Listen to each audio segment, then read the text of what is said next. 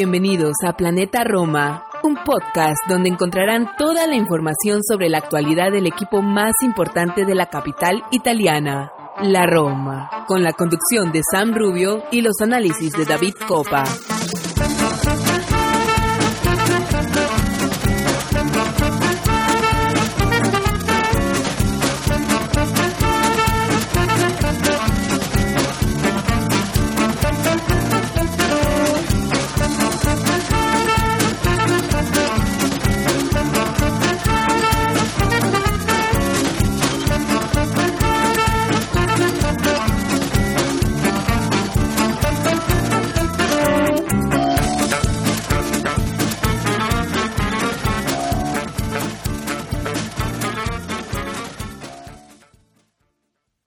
Hola, ¿qué tal? Y bienvenidos a un episodio más de Planeta Roma Podcast. Hoy en el primer programa de este 2023, episodio número 176. Estamos grabando en la tarde de un lindo jueves 5 de enero. Y vamos a estar hablando, por supuesto, del primer partido del año, el primero en más de 50 días de la Roma en la Serie A, tras la pausa mundialista generada por el Mundial de Qatar. Y que la Roma volvió a los campos de fútbol de la Serie A, específicamente al campo del Olímpico que fue tratado durante la pausa. Se vio bastante verde la grama, que tuvo algunos arreglos y tal, ante las quejas de tanto de Mourinho como Sarri. De esto y muchísimo más vamos a estar hablando, y por suerte en esta primera travesía futbolística dentro de los colores giallorossi, voy a estar acompañada por mi siempre querido y bien estimado Martín Villalba. Así que nada, ya está la mesa servida para este primer episodio del nuevo año 2023, donde vamos a tener mucha polémica como siempre, porque como dice el título de nuestro episodio, nuevo año, viejas costumbres. Así que nada, vamos a una pausa y enseguida volvemos para comenzar con la acción.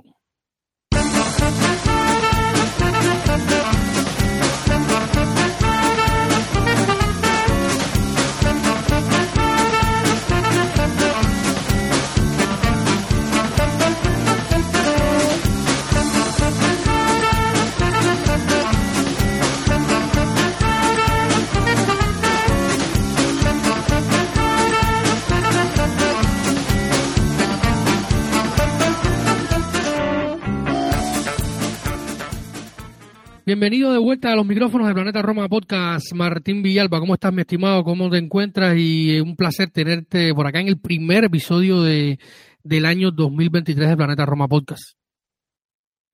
Hola, David, ¿cómo te va? Hola a todos los que nos escuchan y nos acompañan. Buenos días, buenas tardes, buenas noches, desde donde se encuentren a lo largo y ancho de este Planeta Roma. Muy bien, David, como siempre, muchas gracias por la invitación. Contento con la victoria frente a Bologna. En realidad, un partido muy sufrido. No me gustaron las formas en algunas instancias del juego, en muchas de las instancias del juego, pero se agradecen los 3 puntos que nos permiten mantenernos en pelea.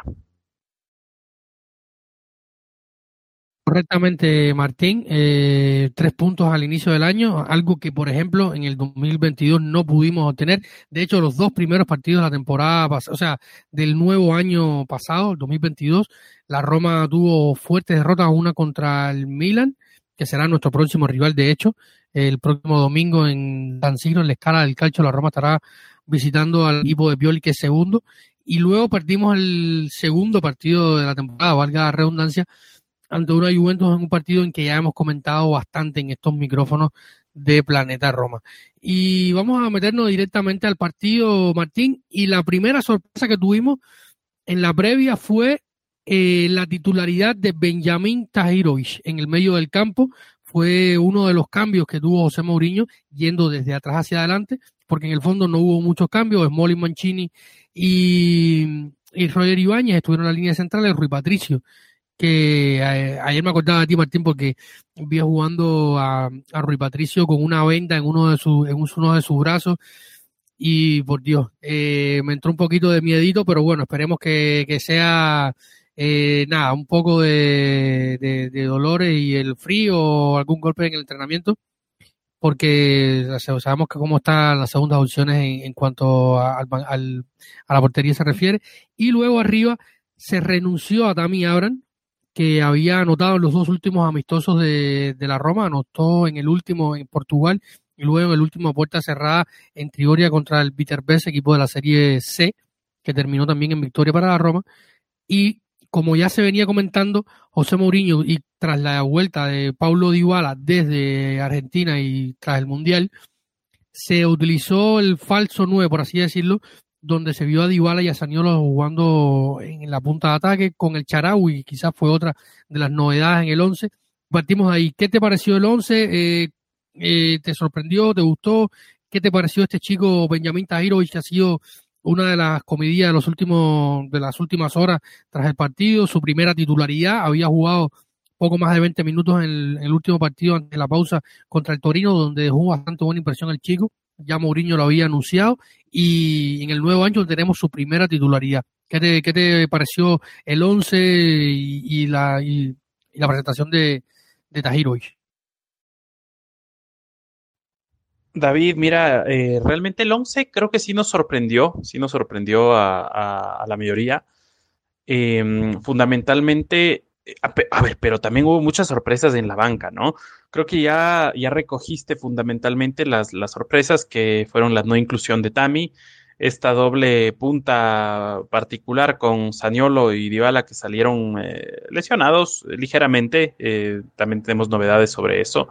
Y claro, la inclusión de este Tahirović, este muchacho sueco, 19 años, 1.83, derecho, realmente que venía consolidado en la primavera, pero que había sido ya considerado como banca en algunos partidos del año incluso, y por ahí revisando había tenido ya minutos contra el Torino el 13 de noviembre. Muy interesante el desempeño. Claro, en ese partido del 13 de noviembre reemplazó a Brian Cristante al minuto 70 en ese 1-1 en Turín, que nos ayudó contra Torino en Roma, que nos ayudó a rescatar Matic, ¿no? Con su gol, recordemos el penal que falló Belotti, bueno, en fin, la expulsión de Mourinho, tantas cosas, ¿no? Pero bueno, en general yo le doy una nota de muy bien, no excelente, tampoco solo bien, muy bien. Creo que el chico tiene carácter, no fue el peor de la cancha, ni valorando los 90 minutos, ni mientras estuvo en cancha con sus compañeros, ¿no? Para mí, como digo, no fue el peor en los 64 minutos que estuvo. Creo que tuvo un nivel compatible, por ejemplo, con el de Çelik, no lo sé. Los vi más bajos, por ejemplo, a Ibáñez y el Charawi. No me gustó mucho. Tratábamos de atacar mucho por ese costado. ¿Qué falta que hace Zalewski, o qué falta que haría un Spinazzola en un buen nivel? No este Spinazzola que se olvida el balón en ataque y que es uno menos en la fase defensiva. Pero bueno, eso de ahí también. Sin embargo, muchas sorpresas, David, para mí en la banca. La no presencia de Solbakken realmente no me sorprende, porque está recién llegado. Por ahí ya nos dirás tú si son temas contractuales o solo fue una decisión técnica. Pero, por ejemplo, no estuvo Belotti, que a mí me parece como un poco interesante. O sea, quizá hay algún mensaje detrás de eso. Sí estuvo Shomurodov. Y bueno, por ahí va un poco mi análisis, David. Sí, concuerdo contigo, Martín. El chico yo lo vi bien. Se ha hablado, ha habido bastantes comentarios positivos acerca del chico. Yo creo que siempre en el contexto Roma y en esta Roma que está viviendo momentos no de los más dulces, sobre todo porque hay también problemas fuera del campo con el tema de Karsdorp, sobre todo hay un poco de tensión y de tirantes. El chico salga y tenga en un partido saliendo que era importante los 3 puntos para seguir arriba. Siempre son importantes los 3 puntos, ¿no? Pero para la Roma casi siempre más, y más para esta Roma que he visto los detalles del último balance económico y cómo está la situación después de la entrevista que ofreció Thiago Pinto a la Gaceta del Sport, que más adelante vamos a estar hablando de ello en nuestro segmento de calciomercato, porque ya está abierto oficialmente el calciomercato, que este año tendrá algunas particularidades, vamos a hablarlo más adelante. Y a mí Tahirović me gustó, yo creo que fue por la marea, no hizo ni mal ni bien, pero la presencia, solo de estar ahí en un momento delicado, más de 62.000 personas ayer en el Olímpico, miércoles 4:30 de la tarde en Italia, había mucho público en el estadio y siempre pesa para un muchacho tan joven, ¿no? Yo creo que lo hizo bastante bien y necesitará tiempo para seguir adelante. Y lo que hablabas en clave del 11, los que se quedaron fuera Solbakken, yo creo que más que todo, Martín, es porque lleva mucho tiempo fuera. Finalmente el Bo no quiso soltarlo antes. La idea de Mourinho era llevárselo a Portugal, hacer la fase de preparación en Portugal. No se pudo. Llegó tarde, le estuvo haciendo algunos trabajos en Noruega, estuvo en México de vacaciones, luego se fue a Noruega con su familia y allí estuvo entrenando en algunos centros especializados. Pero no es lo mismo, ¿no? Verlo, trabajar, aprender las tácticas del equipo, relacionarse, la química con el resto de sus compañeros. No estaba. Belotti viene saliendo de una lesión recién a finales de la semana pasada, entre jueves y viernes, si mal no recuerdo. Había vuelto al trabajo grupal con el equipo contra el propio Torino en la última fecha previa a la pausa. Había tenido una lesión que le había impedido estar bien en los últimos tiempos y esto es lo que le viene lastrando. Ya está entrenando regularmente con el equipo. Asumo que hará el viaje a Milán con el resto de sus compañeros. Y el resto, lo que exactamente como tú decías, con la titularidad del Charawi, ¿no? Es el que mejor está. Tuvo una buena fase de preparación en Portugal. Y por ahí se recuesta mucho el ataque de la Roma, o sea, por ahí inicia mucho el ataque de la Roma por ese costado izquierdo.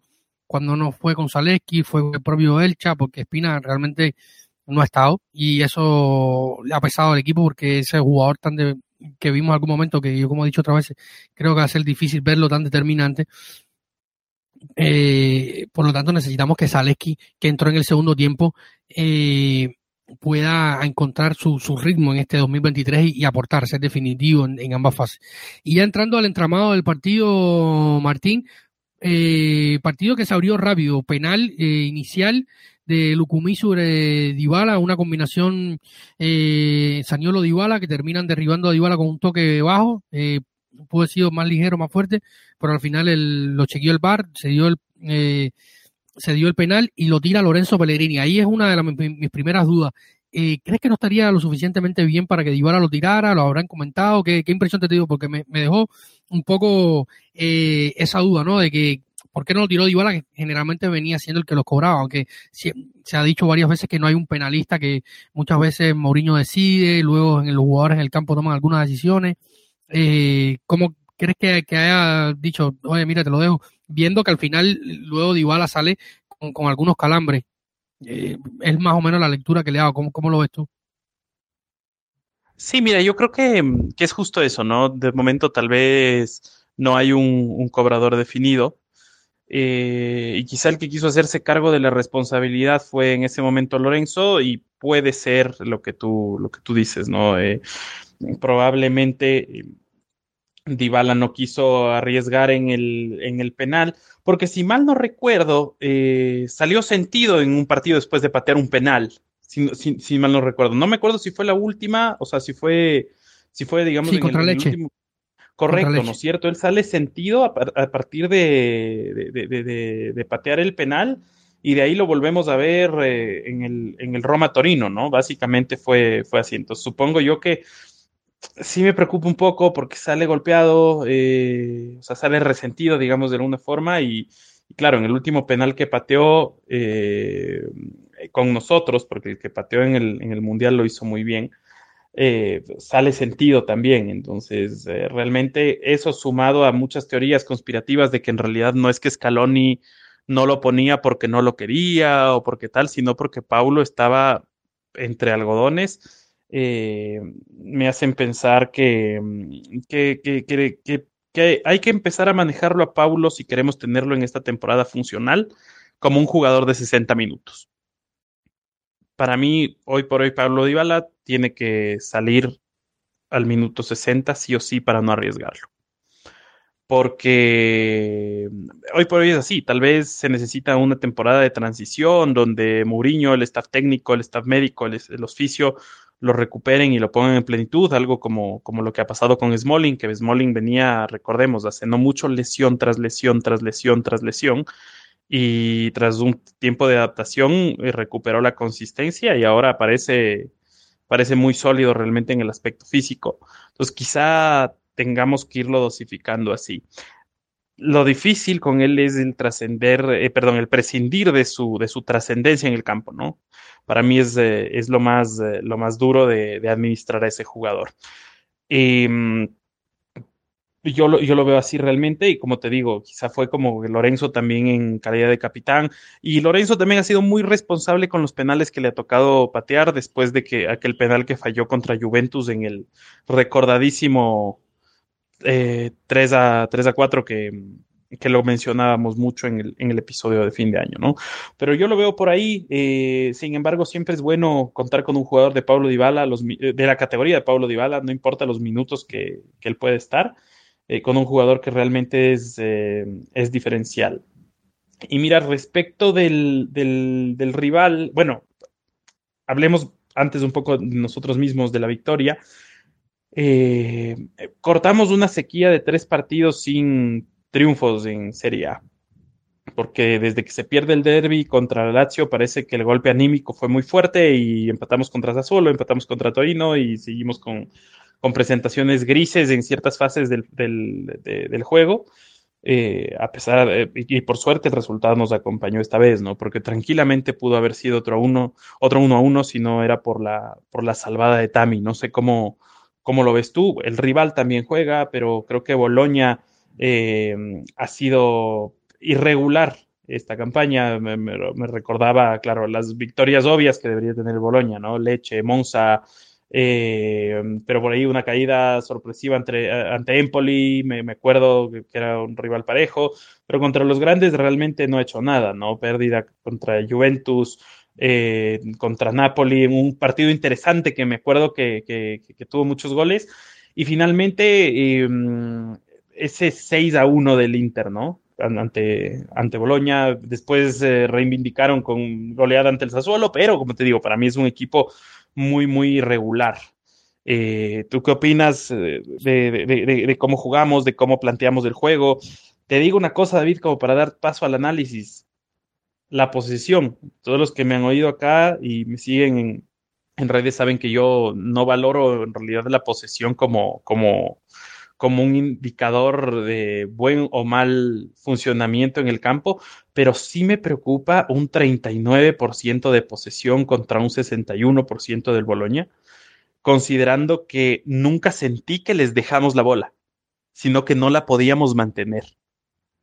Eso para mí es lo preocupante. Y es lo que yo siempre digo, la data te ayuda, sí, porque los equipos de Mourinho no se caracterizan por tener la posesión normalmente, pero ayer me daba la sensación de que queríamos tener la bola y no podíamos. Se nos soltaba, se nos olvidaba, malas decisiones, malas salidas desde la defensa, ojo, no del bloque defensivo, desde el área de la defensa, ¿no? Encargadas por otros jugadores, Zaniolo, el mismo Lorenzo, por no decir casi todo el equipo excepto Bobe y Cristante.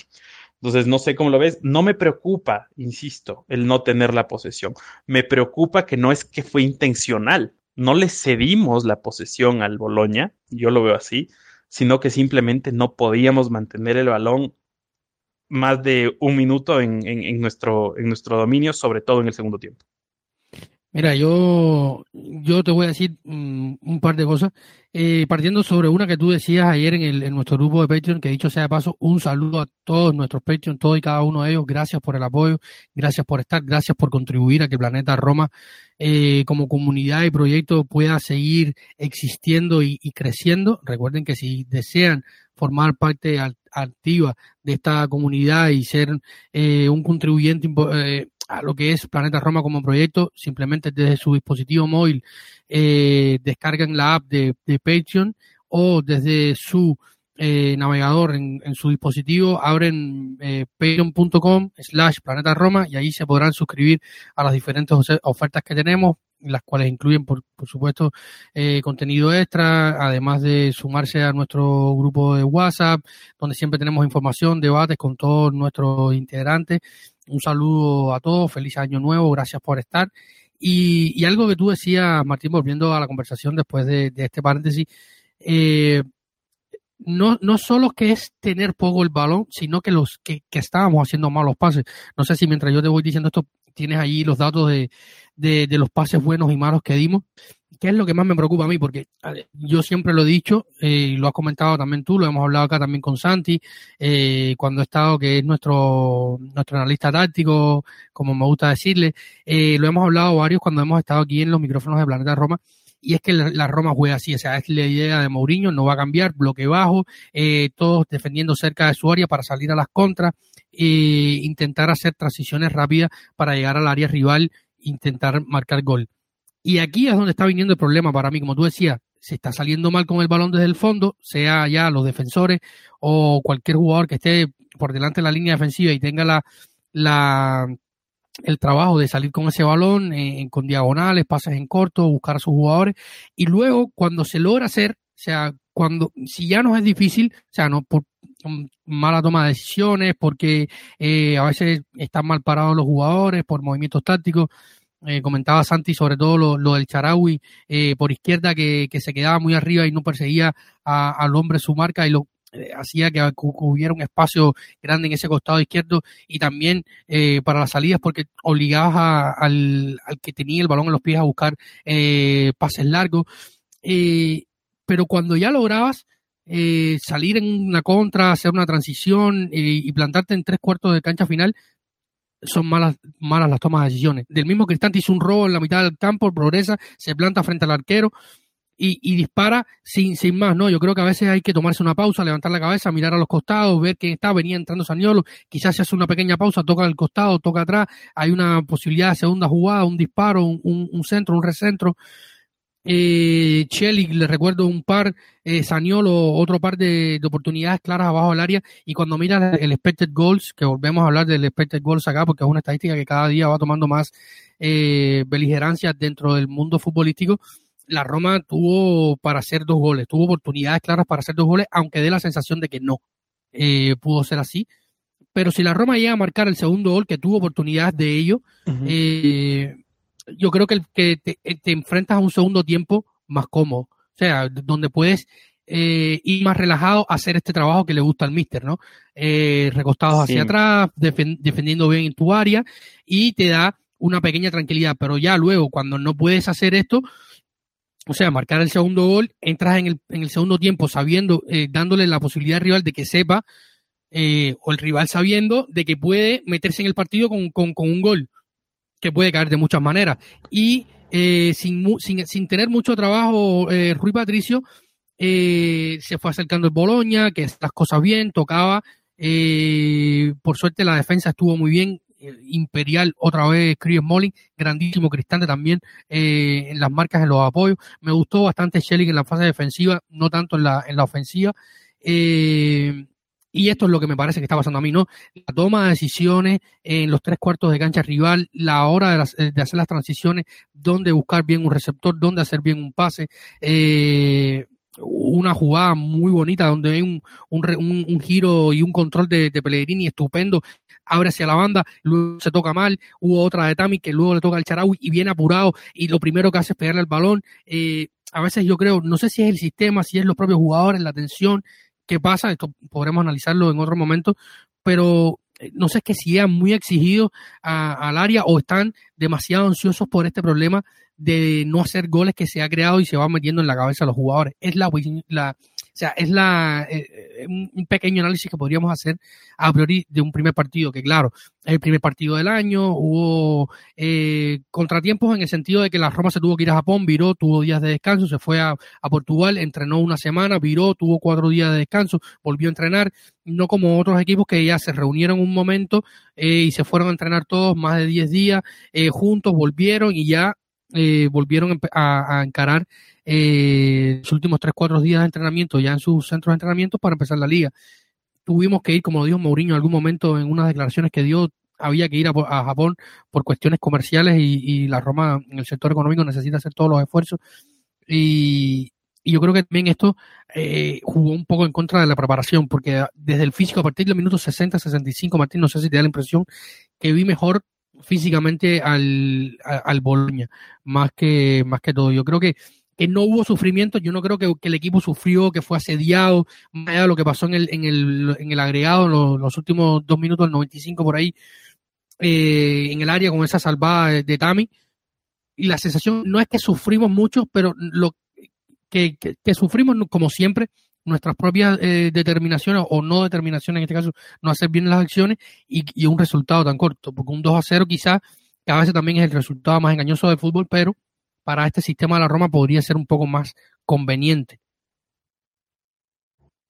Yo te digo que, yendo por partes, se falla mucho en los pases, se pasa poco y se pasa mal. No, como te digo, no me malinterpreten acá, no es que ahora, ¿qué le pasó a Martín? Ahora es defensor del tiquitaca y la posesión. No, nada que ver con eso, sino que en realidad, viendo nosotros ayer, viendo los números que a veces son muy fríos, damos 380 pases y tenemos un 80%, menos del 80% de efectividad. A veces los porcentajes no nos dicen nada. Menos del 80% de efectividad es que de 5 pases que dimos, fallamos al menos uno. Es altísimo. Para jugadores profesionales, me parece altísimo. El Bologna, el limitado Bologna, un equipo de media tabla completamente, y como digo, que no es que ha tenido el momento de forma más brillante, sino que está irregular y todo, pasó casi el doble. O sea, nosotros no, pasó digamos, un 60% más que nosotros, sí, no el doble, pero un 60% más, sí, porque casi acumularon 600 pases y su efectividad fue mayor. Fue el 85%. Como te digo, no es que, no estamos paragonando, con la España de Luis Enrique, ¿no? O sea, que tal vez ahí hay que medirlos en cantidad de pases y en efectividad de los pases, aunque no lleguen nunca al arco, es otro tema, pero a ver, nos dice que hay imprecisiones y lo que tú dices, más latentes son las imprecisiones que se dan en el último cuarto o al momento de tomar la decisión. Y sí estuvimos cerca, pero tampoco generamos, yo sé que el expected goal te mide ciertas variables, pero tampoco hubo la sensación de que nunca lo tuvimos contra las cuerdas al Bologna y no entró el segundo porque no quiso entrar, que sí ha pasado en partidos. Hemos visto partidos donde la Roma no ha metido goles, pero ha tenido muchísima presión, ha asediado a... Yo siempre me acuerdo el partido donde Irving me molesta que yo casi pierdo la vida, el partido Roma-Venecia de la temporada pasada, fue una locura, fue una intensidad tremenda que ahí sí evidentemente faltó un poquito de precisión, un poquito de suerte y había gol, pero acá no fue ni eso. Y bueno, por suerte se ha gestionado bien. Virtudes del equipo, la solidez, yo ratifico y compruebo. Puede dar la sensación y apresuradamente se podría decir que sí, que si el Bologna era un equipo un poquito más talentoso, un poquito más, con más malicia, más gol, nos pudo haber empatado. No lo sé, porque voy a usar uno de los partidos más feos de esta temporada como ejemplo. El Roma-Napoli del 1-0 de ellos, donde la Roma no dispara un solo tiro al arco. Vergonzoso, no disparamos un solo tiro al arco. Totalmente de acuerdo, no voy a discutir eso. Pero a la ofensiva del Napoli, de los más de 35 goles que tienen esta temporada, le recibimos un gol. Un gol. Si eso no es ser sólido defensivamente frente a una defensiva y un equipo tan en forma como el Napoli, yo ya no sé de qué estamos hablando o qué queremos como solidez. Entonces, a ver, hay cosas y cosas. Defensivamente veo más virtudes que problemas. pero en la salida, en la construcción y sobre todo en el último cuarto, en la definición, en la toma de decisiones, en la claridad de, ok, avanzo o abro la jugada o me detengo y espero a que alguien se ofrezca el pase. Eso es lo que nos está fallando muchísimo y no es un jugador. O sea, no es como cuando hace tiempo atrás teníamos el chivo expiatorio que decíamos, ok, todos los malos pases para atrás son de Aguará.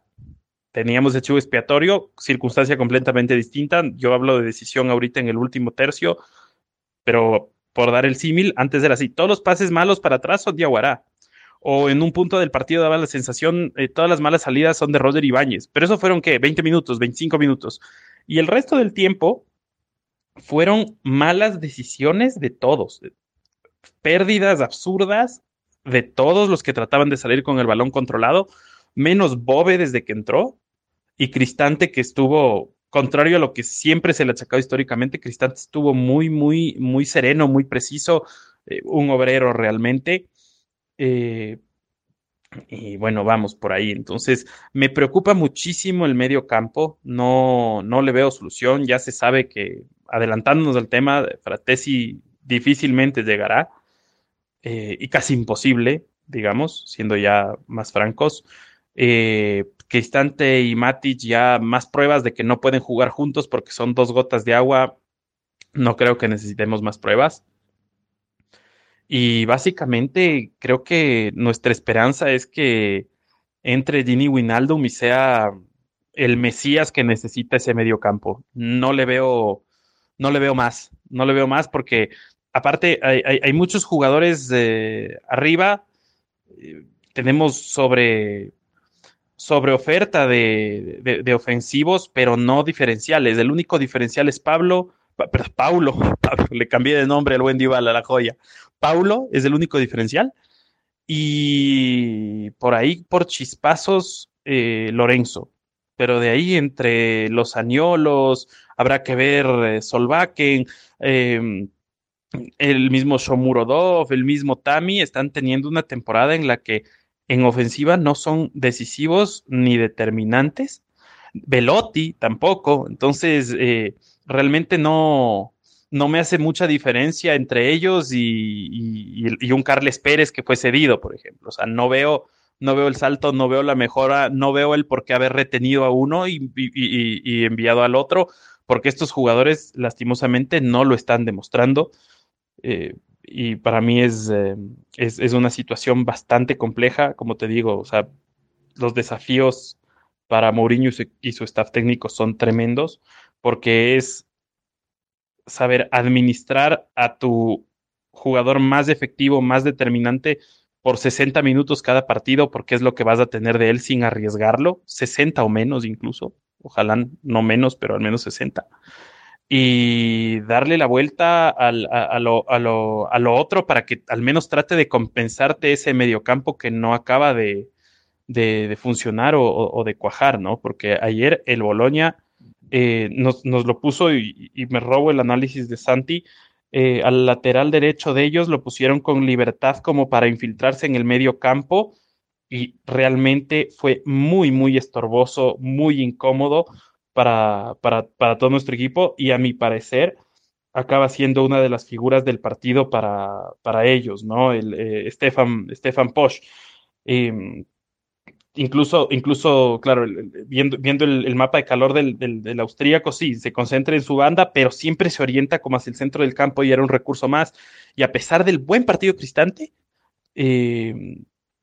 estuvo difícil, y los complicó muchísimo ese tándem entre el Charawi y Roger, que para mí fueron lo más bajito que hubo en defensa, y en ataque tampoco es que generaron mucho, pero bueno, o sea, como digo, veo contento por la victoria. Insisto, lo que tú decías, David, que la Roma gane un partido, el primer partido del año, es como para uno casi ganarse la lotería, pero es difícil el momento, y las soluciones se requieren sobre la marcha. Se viene una cantidad importantísima de partidos, se vienen 3 torneos, yo realmente hoy por hoy no quisiera estar en los zapatos de José Mourinho.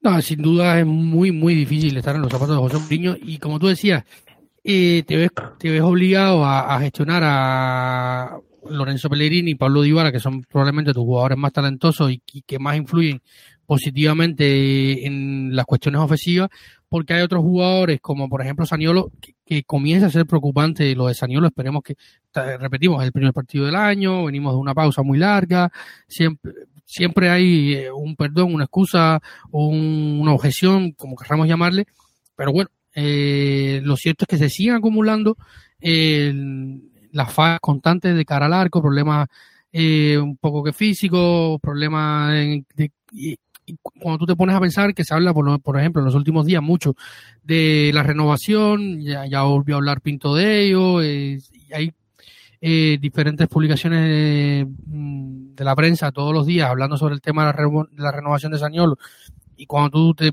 lees que se habla de 4 millones por temporada más bono, o sea, tú dices, Zaniolo no puede cobrar hoy 4 millones por temporada más bono, o sea, no los vale. Tiene un talento, sí, tiene físico, sí, ya ha demostrado que puede estar bien físicamente porque ha estado por largos periodos bien, aunque no ha estado destellante, pero le falta, ¿no? Le falta, yo como siempre digo, es difícil para un muchacho estar 2 años consecutivos fuera del fútbol porque no mejoras, no eliminas los errores y tal, pero si Zaniolo quiere la renovación, tiene que hacer un esfuerzo y mandar un mensaje importante a Pinto, a los Friedkin, a propio Mourinho, a todos, porque necesitamos de él. La Roma necesita de él. Esto sigue siendo un deporte de equipo y si todos no funcionan bien, se condicionan los resultados. Más allá de la táctica del entrenador, más allá de las circunstancias, de la competitividad de un torneo o no, pero estamos teniendo problemas por las individualidades pesando. Es el primer partido de la temporada, fue difícil contra un rival que, como conocemos, cambió de entrenador durante la temporada en curso, se fue Sinisa, que recientemente nos dejó, y este miércoles hubo un homenaje muy bonito sobre la cancha del Olímpico. Recordemos que la Roma fue el primer club en Italia de Sinisa, y llegó Thiago Motta, ha habido algunos cambios. Motta es un técnico que fue el primero en su clase, de hecho una clase donde estuvieron Pirlo, fue el segundo, perdón, el primero fue Pirlo en su clase junto con Thiago Motta y Vincenzo Italiano. Dos de ellos están en Serie A, el otro no sabemos si sigue en el fútbol todavía, lo digo jocosamente porque lo de Pirlo en Turquía no ha ido muy bien, pero es un técnico que tiene buenas ideas y quizás a largo plazo el Bologna pueda ser mejor, pero este Bologna que nos encontramos ayer, por suerte no tiene, depende de Arnauto y tal, pero pudimos pasarla mal sobre todo por esto, ¿no? Hay un equipo que es sólido defensivamente, que yo lo digo, la base de la Roma, de los éxitos, de los pocos éxitos de la Roma el último año, sobre todo la Conference League, están basados en la defensa, más allá de todo lo que haya podido pasar, pero el éxito y la clave ha estado en un bloque defensivo que para mí han sido los mejores y los más estables, los tres defensas. Y sobre la defensa nos preguntaba nuestro querido Irving Sainz, nuestro Patreon nos dejaba una pregunta, porque pensando en esto de la solidez defensiva, los centrales y tal, en los últimos tiempos en clave de mercado se ha hablado de la posible salida de Kumbulla, que es muy difícil determinar hoy, se los digo a todos porque algunos me han preguntado por Twitter y me han escrito, ¿no? ¿Qué va a pasar con el mercado? Es muy difícil determinar cualquier acción que vaya a hacer la Roma en el mercado por el tema del Financial Fair Play. Hay un acuerdo de un pacto de caballeros con la UEFA, recordemos que ya se ha pagado una parte de la multa y la Roma tiene que terminar siempre en positivo los próximos mercados, hasta 2027 siempre tienen que estar los balances de mercado de la Roma positivos, si no hay que pagar una multa de 30 euros extra a la UEFA, además de las pérdidas en el balance. Estuvo aprobado, ha sido el peor balance económico de la historia del club, los Freaking siguen metiendo las manos de sus bolsillos, más de 700 millones invertidos desde su llegada a la Roma y desde que invirtieron y desde que compraron el club, o sea, 700 millones invertidos en el club, incluida la compra a James Palota. El club está sobreviviendo del saldo que ponen los Freaking. Esperemos que vayamos a mejor en las cuentas económicas y por eso es importante la Champions. Pero en clave mercado nos preguntaba Irving, y hablando un poco de solidez defensiva, ya damos por perdido todo lo invertido en Marachá Kumbulla, o consideramos que todavía puede ser importante en Roma? Voy a empezar yo, Martín. Yo creo que es difícil, ¿no? Sobre todo porque decía esto, para mí los tres centrales han sido el punto más alto de la Roma de Mourinho. Por estabilidad de todos y por lo que le pueden ofrecer. Smalling es un monumento. Ibáñez ayer, es verdad que no estuvo muy bien contra Bologna, pero sigue teniendo un gran rendimiento y creo que puede mejorar a futuro. Mancini sigue siendo un líder dentro y fuera del campo. Es un jugador que yo creo que necesita otro tipo de gestión futbolísticamente hablando. Ayer hizo un disparo importantísimo. Recuerdo el pase que dio hace unos 6 días para el gol. Recuerdo el pase de Tirana. Yo creo que hay un jugador que hay que potenciarlo, entenderlo bien. También es muy difícil adelantar a Mancini porque es lento y los recorridos hacia atrás lo matarían. Pero hay que buscar cómo potenciar esa pierna que tiene Mancini, porque tiene un muy buen disparo y un muy buen pase. Debería Mourinho intentar potenciar eso de alguna manera, y me parece que estos tres hoy es muy difícil sacarlo. Luego hay una situación relacionada también con el mercado, lo sabemos, la renovación de Chris Smalling es unilateral, dependerá solo del jugador. Al alcanzar el 50% de los partidos jugados a la temporada, él podrá renovar su contrato con el club por una temporada más, bajo las mismas cifras y condiciones del contrato actual. Serían 3.5 millones más bonificaciones. La Roma, según la prensa, habría ofrecido renovar el contrato por 2 temporadas más, dividiendo el sueldo actual en este periodo de tiempo. Ante esta posible salida de Chris Smalling, que yo no creo que Kumbulla pueda hacer otro Smalling, por la experiencia, recorrido, jerarquía, liderazgo y tal, no creo que pueda hacer otro Chris Smalling, pero deberían estar atentos ante esta situación. Dejar salir a Kumbulla hoy, por ejemplo, se hablaba mucho del caje con Lukic, apostar por un mediocampista para quitarte un central, para tener que buscar otro central sin tener dinero. Quizás si entras en Champions, vas por del Frankfurt, indica creo que es, y a lo mejor lo convence, pero si te quedas fuera de Champions y dejaste salir a Kumbulla en enero, es un pequeño dolor de cabeza, y los centrales cuestan, los buenos cuestan. Kivior, que sabes, destacado un poco con la Spezia en la Serie A, cada día le suben 5 millones más, 25, 30, 35. Ya hablan hoy de que el Leipzig estaría pensando en él como reemplazo de Guardiol, que lo van a vender por más de 100 millones. Sería difícil. O sea, yo creo que Kumbu es un buen profesional, es un buen muchacho y tiene margen de mejora lo que no juega. Entonces deberían determinar bien qué van a hacer a futuro y en clave lo que pueda pasar con Smalling, Martín.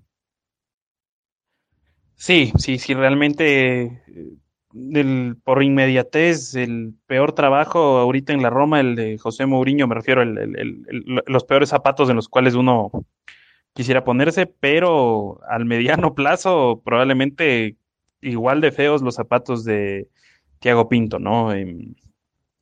Que yo creo que Thiago Pinto ha hecho lo mejor que puede hacerse con los recursos que están a su alcance, y como él mismo salió en la entrevista que muy, muy bien transcribiste y te diste todo el tiempo porque es una entrevista muy larga, defendiendo básicamente su propia gestión, dijo: ok, no podemos conseguir todos los jugadores que quisiéramos, pero hemos conseguido los jugadores que creemos que necesitamos para poder luchar por nuestros objetivos.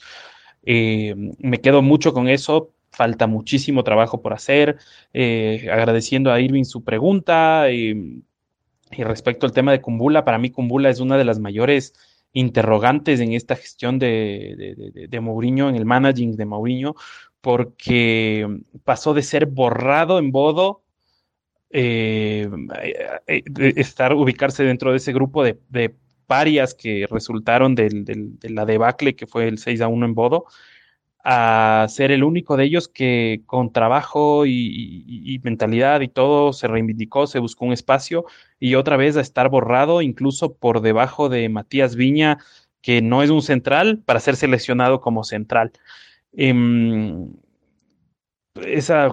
Como dicen en la calle, yo creo que esa plática se perdió.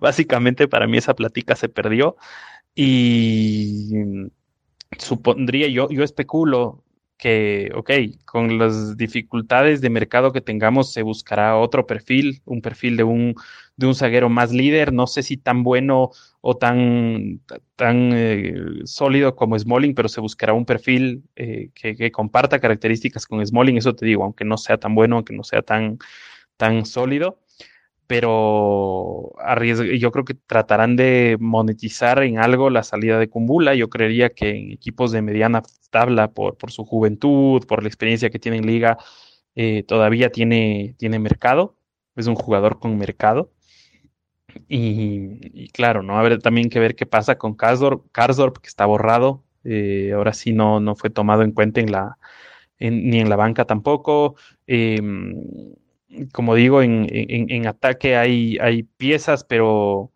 parece que todas pertenecieran a rompecabezas distintos, ¿no? Que es un desastre un poco, no se encuentra una manera de hacerlas funcionar. Hay como alternativas, pero tal vez de momento se han visto incompatibles. Como digo, lo que más nos esperanza, y no porque querramos, sino porque tenemos que esperanzarnos en eso, porque es como en realidad la única esperanza que tenemos, es que llegue Gini y Gini sea diferencial con quien le pongan al lado.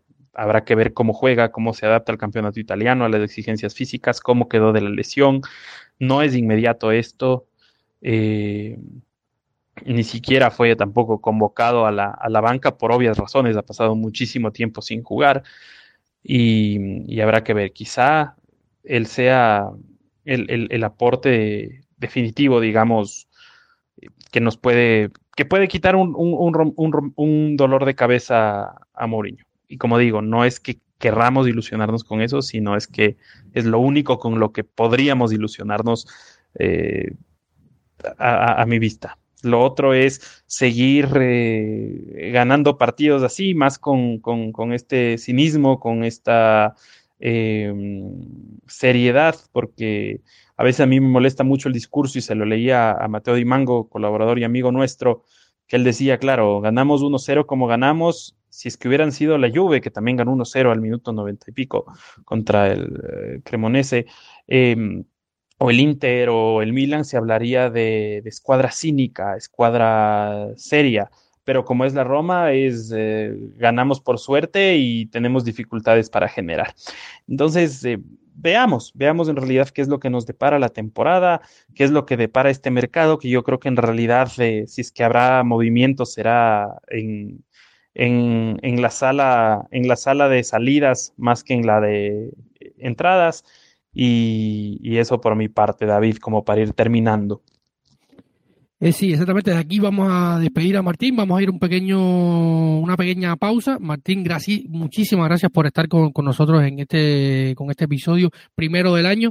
Ahora vamos a ir una pausa, vamos a hablar un poquito de Calcio Mercado, responder algunas de las preguntas que han ido llegando por Twitter e Instagram, y también hablar un poquito de lo que se vendrá el fin de semana en el partido contra el Milan. Así que vamos a una pausa y enseguida volvemos a los micrófonos de Planeta Roma Podcast.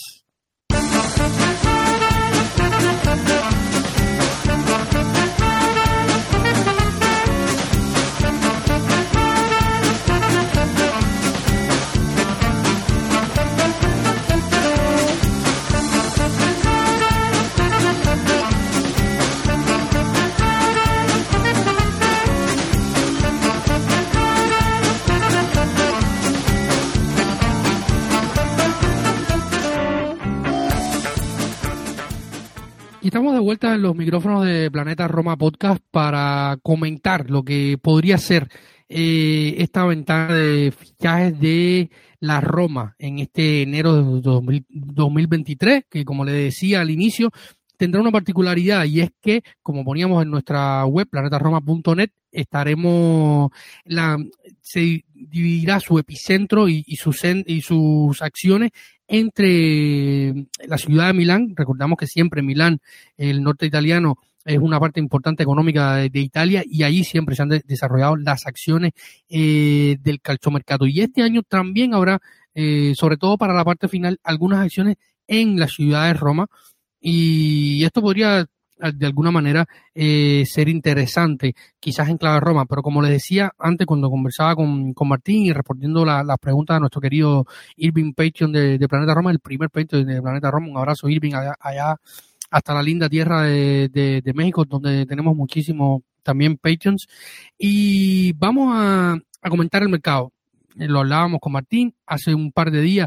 Thiago Pinto habló a la Gaceta del Sport sobre la situación de mercado, sobre el tema de Ricardo, sobre la renovación de Chris Smalling y otros asuntos. La entrevista la pueden encontrar en nuestra web, simplemente van allí en la parte superior derecha, encontrarán una pequeña lupita, ponen Thiago Pinto y ahí podrán encontrar la entrevista bastante larga, donde Thiago comentó sobre la situación de mercado, que está ligada exclusivamente a la situación económica del club, que no es buena. Y además de que no es buena, estamos condicionados por el tema de el Financial Fair Play. La Roma ha firmado un acuerdo, o haya un acuerdo de caballeros con la UEFA, a la Roma y varios clubes que fueron sancionados por sus últimos ejercicios financieros. Y la Roma ya pagó 5 o 6 millones de euros, los cuales se descontaron de lo que se ingresó por la participación en la Europa League de esta temporada. O sea que ese dinero, en vez de ir directamente a la Roma por participaciones, victorias y avanzar de fase en la Europa League, va a ir directamente a los bolsillos o a los bancos o sabemos a dónde va el dinero de la UEFA. Allí se va a quedar y le obliga a la Roma hasta 2027 mantener los mercados positivos. Dicho esto, si se va un jugador, entra otro jugador, pero tiene que haber cash, nada de pagos. Por eso, ante la situación de Karsdorp, se habló de una venta, lo que parece un poco difícil. La Roma espera ganar unos 8 o 10 millones de euros, sobre todo Thiago Pinto. Se habló del Fulham, sobre todo Sky Sport y los medios más afines al club. Hablaban de que el Fulham podría ser el más interesado, club que también estuvo interesado en Rick Karsdorp, en Justin Kluivert, compatriota de Rick Karsdorp, pero que al final no se concretó aquello por el permiso de trabajo famoso y luego no se ha avanzado nada entre el Fulham y Rick Karsdorp, que no estuvo convocado para el primer partido ante el Bologna, se quedó entre los jugadores apartados, así ya estaba entrenando con el equipo. Sabemos que la Federación Internacional de Jugadores o el Comité Internacional de Jugadores dio declaraciones, el abogado que trabaja con su agente también. Ha estado un poco tensa la situación, pero el chico Ricky ha estado entrenando con los jugadores, con el resto de compañeros en Trigoria, haciendo todas las actividades normales. No estuvo convocado al partido, pero ahí ha estado. Luego, si se va uno, entra otro, básicamente esto, ¿no? Y se hablaba de Fratesi, el propio Thiago Pinto descartó completamente a Fratesi porque tiene números muy elevados, porque en enero es muy complicado. Y en algún momento el propio jugador, en noviembre pasado, daba una entrevista, si mal no recuerdo, y también descartó la posibilidad. Otros medios como Corriere, que tiene periodistas muy cercanos al equipo, y con buenas fuentes, hablaba que podría ser más en clave del verano, pero todo dependerá de lo que puede hacer la Roma en la Champions. Si la Roma va a Champions, va a haber un margen de maniobra más amplio para Thiago Pinto, porque hay un dinero que se ingresa, la sponsorización cambia, los derechos de televisión cambian, sobre todo en clave Champions, y esto podría permitir otra maniobra. No es que se vayan a gastar o tirar la casa por la ventana, no se podrá, pero sí habrá un pequeño margen de maniobra, sobre todo teniendo en cuenta que es muy fácil ir a negociar con un jugador a coste cero, que debe ser el mercado más que más trabaje la Roma de ahora en adelante. No es lo mismo ir a ver un futbolista y decirle, oye, mira, yo te quiero para mi equipo, yo soy la Roma, tengo a José Mourinho y además estamos en Champions. Atrae más, sin duda, es ser un equipo de Champions a la hora de contratar a jugadores como War, que se ha mencionado, Endika, Wilfred Zaha, que era otro de los nombres que se ha mencionado desde la Premier, en clave de ataque. En fin, va a ser muy difícil moverse en este mercado. Repito, sale un jugador, entra otro jugador, pero siempre habrá, tiene que haber cash por medio. Luego Dependerá también de los jugadores a préstamo, si se pueden vender o no. Justin Cavier es el que está teniendo mejor rendimiento de los jugadores que están a préstamo. Se habla de una cifra en torno a los 10 millones con un acuerdo contra el Valencia. A mí particularmente me parece muy difícil, conociendo que el Valencia ha tenido bastantes problemas en la directiva, a la hora de las compras, los fichajes, la economía. No están en el mejor estado económico tampoco. Y es bastante difícil que puedan, o sea, yo veo bastante difícil que se puedan quedar con Justin Clavier en enero pagando 10 millones. Habrá que esperar, pero sin duda sería un saldo positivo para la Roma porque permitiría quizás un pequeño más margen de mejora para algún jugador a préstamo, a coste cero. Pero va a ser bastante complejo el calciomercato para Thiago Pinto, donde hay nombres que sí se perfilan para su salida, como son el del Shomurodov, Kumbulla, que ya lo hemos mencionado en este episodio, y se ha hablado de Eduardo Boe, que quizás con la inclusión de Tahirović durante el próximo mes habría que evaluar si puede tener la oportunidad de quedarse en el primer equipo, aportar con calidad, porque ya Boe, a pesar de que no juega mucho, tiene una dinámica ganada dentro del plantel, que esto quizás se pudiera perder con Tahirović, que también ya lleva bastante tiempo entrenando. Ha sido acogido bajo el ala de un experimentadísimo como Nemanja Matic, hablan el mismo idioma incluso. Entonces yo creo que va a ser bastante difícil el mercado. Si se va Chomu, que yo creo que es el que más posibilidades tiene de salir incluso a préstamo con opción de compra o opción de compra obligatoria por la llegada de Solbakken. Y habrá que ver también cómo está Belotti, lo mencionábamos con Martín antes, no ha estado bien físicamente. Recordemos que el contrato de Belotti es por un año, con opciones y cláusulas para renovar por más. En fin, hay bastantes temas complicados sobre la mesa, y hablar hoy día 5, que es cuando estamos grabando este episodio, de mercado para la Roma, y viendo a la luz de lo que se ha comentado en los últimos días, como decía, las declaraciones de Thiago Pinto y el balance económico, va a ser bastante complejo moverse y tener un margen de movimiento amplio y importante dentro del mercado de enero. Así que nada, yo creo que esto va siendo todo por hoy. Episodio número 176 de Planeta Roma Podcast, el primero del nuevo año 2023. Vamos a revisar, bueno, antes de irnos vamos a revisar algunas preguntas. Bruno Alvarado nos preguntaba dónde nos puede escuchar. Bruno, estamos en todos los canales de podcasting, en todas las plataformas, ahí nos pueden escuchar. Alex Aguilar desde Guatemala nos desea un feliz 2023. Nos pregunta: ¿confiamos en la plantilla, fichamos refuerzos o subimos de la primavera? Saludos desde Guatemala, nos dice Alex.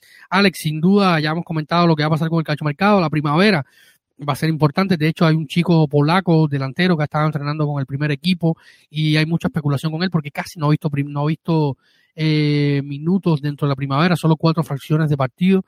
Parece tener mucha calidad, pero sin duda le están exponiendo. La Roma quiere hacer y los frecking con Thiago Pinto, Vincenzo Vergine, que es el jefe técnico de la primavera, en cuanto a todo las plantillas, los fichajes y la organización del sector juvenil de la Roma se refiere. Tiene muchas esperanzas sobre estos chicos, sobre todo monetizar. Por ejemplo, Antonio Satriano, que venía siendo uno de los líderes goleadores junto a Claudio Casano, que no tiene que ver nada con el poeta Antonio Casano, ha sido vendido al Melo de la segunda división de Países Bajos, líder de la segunda división del Países Bajos, por 400.000 euros, y el 20% de la venta futura. La Roma quiere monetizar y sacar un poco de los jóvenes de la primavera, los que están y los que se puedan vender. Satriano ya estaba inscrito, nació en 2003, cumple 20 años, ya estaba por encima de la cuota de la edad, o sea, de la edad límite para la primavera, que es un campeonato juvenil. Y hoy la primavera italiana, o sea, el torneo primavera italiana te permite inscribir hasta 5 o 6 jugadores mayores de edad dentro del equipo, y él era uno de ellos, un jugador que había estado bastante, que haya llevado bastante tiempo dentro de la Roma, dentro de las categorías inferiores dentro de la Roma, y la Roma lo había esperado. Este año tuvo una explosión, 9 goles en 12 partidos, llegó esta opción desde los Países Bajos, y Pinto y Virginia no se lo pensaron. 400.000 euros, repito, y 20% de la reventa futura. Yo creo que la primavera va a ser muy importante en esto, ¿no? para poder facturar a largo plazo. Por esto vemos a jugadores como Tahirović, el propio polaco, que está entrenando el delantero, Boe, habrá que ver qué pasa con Darboe, que venía una lesión de ligamentos, cuando probablemente en febrero o marzo ya estará disponible y en el futuro saldrá probablemente a préstamo o en venta definitiva, que son chicos que han tenido algún minutaje dentro del primer equipo, han aportado algo y que al futuro es difícil que se mantengan dentro del orgánico del equipo, dentro del primer equipo, aportando como Zalewski, por ejemplo, que porque no, es muy difícil, ¿no? El salto, como lo hemos dicho otras veces, el salto desde la primavera hasta la Serie A es bastante importante y por ello algunos se lo sienten. Un saludo también a Mandrauti que nos escribe por Instagram. Espero que tu pregunta haya quedado respondida a lo largo de este episodio, y muchísimas gracias a todos estos que nos envían preguntas, gracias a nuestros Patreons, gracias a ustedes por escribirnos, escucharnos. Un saludo hasta Guatemala, México, Colombia, Nicaragua. Fuimos el donde más nos escucharon el podcast el 2022 fue desde Colombia. Un saludo hasta todos los colombianos, a los hinchas de Yalorossi en Colombia que nos escuchan. Un abrazo, muchísimas gracias por el apoyo. Así que nada, creo que vamos terminando este episodio número. Ahora sí vamos terminando, porque habíamos hecho un final en falso, pero no, ahora sí vamos terminando este episodio número 176.